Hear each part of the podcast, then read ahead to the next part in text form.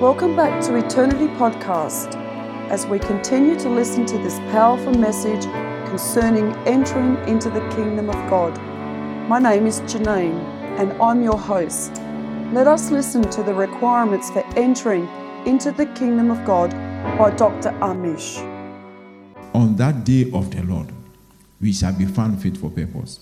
So in the context of what we are saying, we are saying that that garment is what makes a human being fit for purpose in eternity. Without that garment, you are not fit for purpose. You must be thrown into the lake of fire. So there are two things here we've highlighted and or highlighted by the passage. This is to repent and to put on your wedding garment. And both of them are necessary for entry into the kingdom of heaven. In fact, the repentance we will not talk much about. But the key thing here is in Ephesians chapter four, verse twenty-two to twenty-four. It says, to put off your old self. That is the repentance the Bible is talking about here. And then in verse twenty-four, it says, put on the new self. That is the garment that we are supposed to put on. It says that concerning the things of the flesh and the world, we must chuck it. We must turn away from them. But we must put on what? The righteousness of Christ Jesus that he has given to us. That is the new self. It says, listen to this. It says, put on the new self, created after the likeness of God in true righteousness and holiness. In true righteousness and holiness. So God has given us a new self of righteousness and holiness. Hallelujah. The repentance, John the Baptist preached it, Jesus preached it, and the apostles preached it. So we cannot be saved without repentance. When it comes to the kingdom of God, the number one requirement is to repent. Hallelujah. And as, as we have said, it is the repentance that uh, brings fruit, forth fruit. The repentance away from the things of the flesh and the world. But what we want to know that there will be no excuse or arguing or rationalizing, rationalizing or justifying sin on that day. In fact, we can tell ourselves excuses now, but on that day, no excuses will wash. Repentance, as we said, must be immediate, complete, and permanent. So we want to spend the rest of the time on the garment, on the garment, on the garment. The, this garment requirement is universal and eternal. In Genesis three ten, the Bible says that this one, this one was Adam speaking. God was looking for Adam. And he says that, it says, I heard the sound of you in the garden, and I was afraid, because I was naked, and I hid myself. Let's read this scripture, then we'll talk about them. It says, Genesis three twenty-two, it says, then the Lord God said, behold, the man has become like one of us in knowing good and evil. Now, lest he reach out his hand and take also of the tree of life and eat and live forever. Therefore, the Lord God sent him out of the garden of Eden to work the ground from which he was taken. He drove out the man, and at the east of the garden of Eden, he placed the cherubim and a flaming sword that turned every way to guard the way to the tree of life. What are we saying here? What we are saying is that when Adam sinned, in the process, he lost his garment. He became naked. He became naked. We are also saying that they hid from the presence of God because they agreed that they were unworthy to appear before him. And that is what will happen on that day of judgment. On that day, you yourself, you know that you are not fit to dwell with God. So it, it, it is a terrible day. And you know that, and those who will not be fit for purpose, they will know that they deserve to go to hell. And they will understand what it means to spend eternity in the lake of fire. May the Lord have mercy upon us. The day they lost their garment, they were ban- banished from the tree of life, which means that they lost any op- opportunity to dwell with God. They were disqualified from eternal life. The garment, without the garment, you cannot dwell with God. Without the garment, you cannot have eternal life. So this garment must be very important. And remember, only one sin was what it took to lose that spiritual garment. Only one. Only one. And it wasn't even murder. It wasn't even fornication. It wasn't even stealing. What we call the big one. It was eating. It was disobedience. May the Lord have mercy upon us. There are things we are not aware of, but the Lord is aware of them.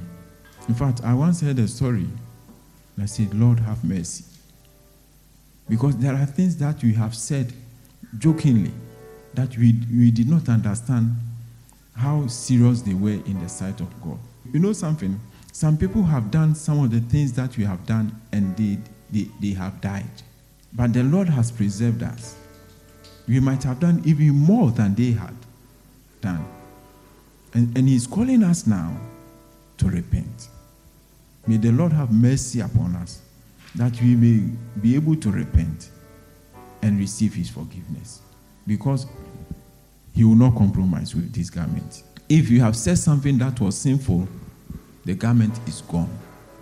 If you had thought something that was evil, the garment is gone, unless the Lord uh, forgives us. May the Lord have mercy upon us. Remember, you took only one sin. Only one sin. The Lord did not say that, okay, this is, uh, I will overlook this. If you sin again, I will, I will, I will banish you. That one sin was all that he took. And and as we as as we, we mentioned before, that one sin is taking billions of people into the lake of fire forever because of that one sin. Sin must be evil. So what is this garment? Isaiah sixty-one verse ten tells us about this garment. It says, I will greatly rejoice in the Lord. My soul shall exult in my God, for he has clothed me with the garment of, and he has covered me with the robe of, wow, wow. So this garment we are talking about for the wedding feast of the Lamb is the two-piece garment, which consists of the garment of salvation and the robe of righteousness. And you see that it makes sense. It makes sense, you know. It makes sense. The garment of salvation must be different from the robe of righteousness, but they are they, they all form one single unit. The garment of salvation we receive by faith, but the robe of righteousness we receive by obedience. So, in a sense, ob- the obedience, our obedience to the gospel makes our faith complete or perfect. As we heard, it says, without o- obedience, faith is what? Dead. Faith is useless. Faith is dead without obedience. Without righteousness, salvation is not complete. The friend was invited, that is, he had salvation, but without his wedding garment, without his righteousness, he was cast into hell. That is what we are saying, that many are called, but few are chosen. He says, go away from me, I never knew you, you workers of lawlessness. Without righteousness, the Lord will reject us. In fact, he says, I never knew you. I, I don't know you. I, I don't know you. You, you, you. You are not one of my people. You haven't got the nature. You haven't got the identity. When I see my people, I can see them. I know them. But you are not one of them. And and if at that point in time, you, you, you, you are not one of them, then you have not been one of them for since eternity. I never knew you. Revelations nineteen six to nine, it says, then I heard what seemed to be the voice of a great multitude, like the roar of many waters, and like the sound of mighty peals of thunder, crying out, Hallelujah! For the Lord our God, the Almighty, reigns. Let us rejoice and exult and give him the glory. For the marriage of the Lamb has come, and his bride has made herself ready. How did the bride make herself ready? It says, it was granted her to clothe herself with fine linen, bright and pure. For the fine linen is the righteous deeds of the saint. So it was granted unto the bride to clothe herself with righteousness. So righteousness was given to the bride to clothe herself. The bride was, was given power to be holy, was given power to be righteous. So the righteousness of Christ that has been given to us is the power, the ability of Christ, the grace of Christ Jesus to make us live a holy life. And it says that those who live that holy life, they have put on, they, they have clothed themselves with that righteousness. It says everything that you do, if it is righteous, you are clothing yourself. If it is sinful, you are, you are stripping yourself of that garment of the robe of righteousness. You are making yourself naked. So righteousness or obedience enables us to put on our garments. Sin strips us of our garments, as it happened to Adam. Why is righteousness important? God created us in his image and in his likeness. That was the robe, the robe of righteousness. And we, we see that in Genesis chapter one, verse twenty-five, where it says, "Let us make man in our image after our likeness." When Adam and Eve sinned, they lost their righteousness and became naked. Sin makes us spiritually naked. That is, sin destroys the image and the likeness of God in us.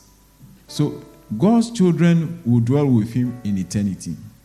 Satan babies will dwell with Satan in eternity. God's children have the likeness and the image of God. Satan's children have the likeness and the image of Satan. So whom you belong to is whom you spend eternity with. And when we sin, It destroys, sin destroys the image and the likeness of God in us. That is what it did for Adam and Eve. And be, when that is not there, you cannot dwell with God.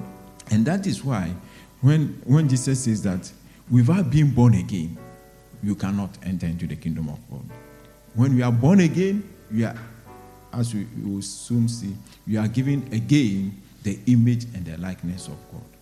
Hallelujah. Hallelujah.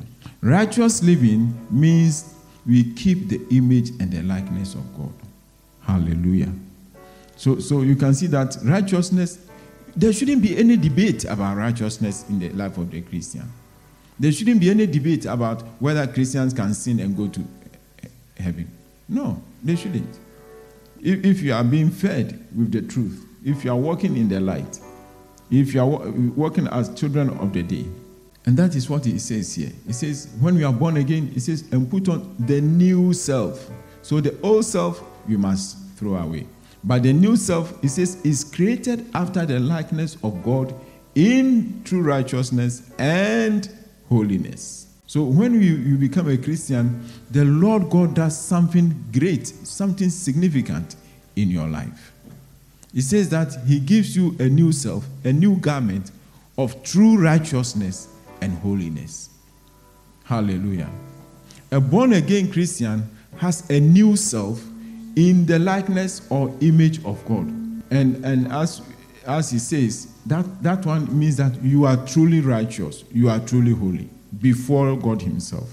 Before God himself. In fact, a born-again Christian is fit for heaven, eternity with God, is fit for purpose. That is what it means to be born again. So you can see that you cannot, if you are born again, go back to sin. Because then you destroy the image and the likeness of God in your life. You know. So what is this that we have discourse in church, the worldliness, the, the every everything in, in the church. And you say, don't talk about it because you are judgmental. When we put on this new self, we have true righteousness and holiness. So you can see that we, it's not about our righteousness. It is about the righteousness of Christ that he has given to us that we put on. Hallelujah. How do we put on and or maintain the likeness of God in true righteousness and holiness?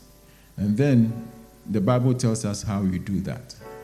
In Romans six sixteen, it says, "Do you not know that if you present yourselves to anyone as obedient slaves, you are slaves of the one whom you obey, either of sin which lead to death," and this one was written to Christians. It says, if you sin, you die. Or of obedience which leads to righteousness. So the Bible is giving, so, so how can we be righteous? How can, how can a human being be righteous? How can we be holy? And then the Bible tells us how that can be done. It says, obedience leads to righteousness. Then Romans six nineteen tells us, it says that righteousness leads to what? Holiness. It makes sense, doesn't it? If you are doing the right thing, you do not defile yourself. And if you are not defiling yourself, you are holy. And then, not only that, okay, before we get to that, there's true righteousness and fake righteousness. If you are born again but live as people who are not born again, what makes you different from them? You still have the old self if you approve of or do what unbelievers do. You go to the pub, you swear, you lie, you steal, you smoke, you drink, you, you have a girlfriend, you have a boyfriend. I mean, is that the image of God? No. That is the image of the devil. So you are not a Christian. And if you want to go to heaven, you must repent. And some people do not know. They think that this one, you do these ones, you have liberty. Liberty, they call it liberty in Christ. This one is freedom. So you, you can you can see how the enemy has, has deceived the church. Sin is bondage. Sin is evil. Sin is everlasting destruction. And he calls that liberty. And he calls holiness bondage. He calls holiness legalistic. Something bad. And sin, something good. You see the moral confusion we're talking about? That is a, a good example.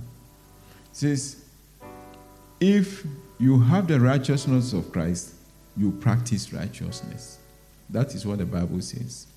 Hallelujah. Hallelujah. Then Romans six twenty-two tells us that holy life leads to what? Everlasting life. So we have obedience, righteousness. Obedience leads to righteousness. Righteousness leads to holiness. And of course, of course, it makes sense, doesn't it? Of course, if you are holy, it's eternal life.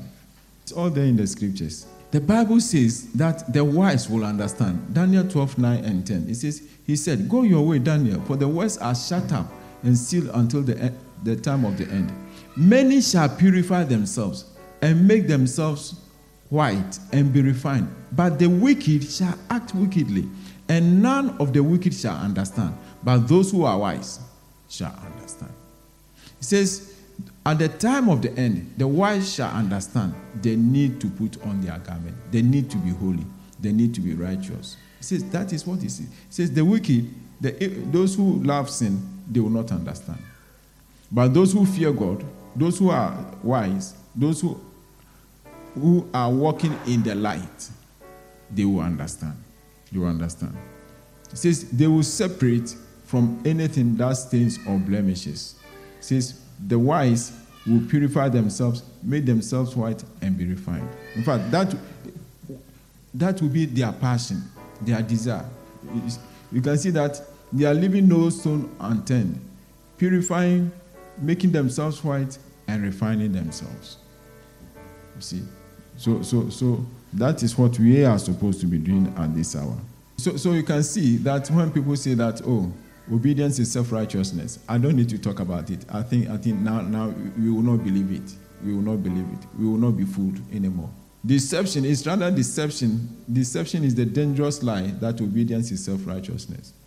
Because when we do, we obey the word of God, we put on the righteousness of God we have received by faith or by grace. So those who say that they have the righteousness of Christ and they are walking in sin, they are refusing to put that one on, and they don't have any righteousness. Those who are walking in obedience, they are the ones who have the righteousness of Christ. That is what we are saying. That is what the Bible is saying here. Oh, another thing they see is that Christianity is not do's and don'ts. And I just want to clarify this. At times, it has been repeated so much so that everybody thinks that it is gospel truth. It's not true. It's not true. In the New Testament, we have four types of works. The works of the law, the works of faith, good works, and the works of the flesh. The Bible says different things about them. This this is the one that it says that if you do them, you would, they cannot save you. But the Bible talks differently about the others. Listen to this. If somebody says Christianity is not do's and don'ts, so you can do whatever you want and go to heaven, that is a lie. It says, for if you live according to the flesh, you will die. But if by the Spirit you put to death the deeds of the body, or the deeds of the flesh, or the works of the flesh, you will live. Then uh, Galatians five twenty-one says, I warn you as I warned you before, that those who do such things, that is the works of the flesh, will not inherit the kingdom of God. Certainly, there are don'ts you must avoid if you want to inherit the kingdom of God. There are. There are things that we must, you must not do. And if you do them, you are not Christians. You are not born again. If you do them, you have, you have taken off our garments. You understand? We've heard, let us put to death the works of the flesh if we want to inherit the kingdom of God. There is so much of that garment which you may never have been made aware of. That's another reason to give glory to God for using Doctor Amish to teach us about the significance of the garment of righteousness and the effect of sins in our life. Look, if you want to receive Jesus Christ in your life and want to be born again, or if you want to know more, please contact us on zero four three zero, zero four one, seven three five or visit our website at w w w dot messianic ministries inc dot org to find an altar nearest to you. You can also visit us at eternity podcast dot com. Stay tuned for part four of this teaching. God bless.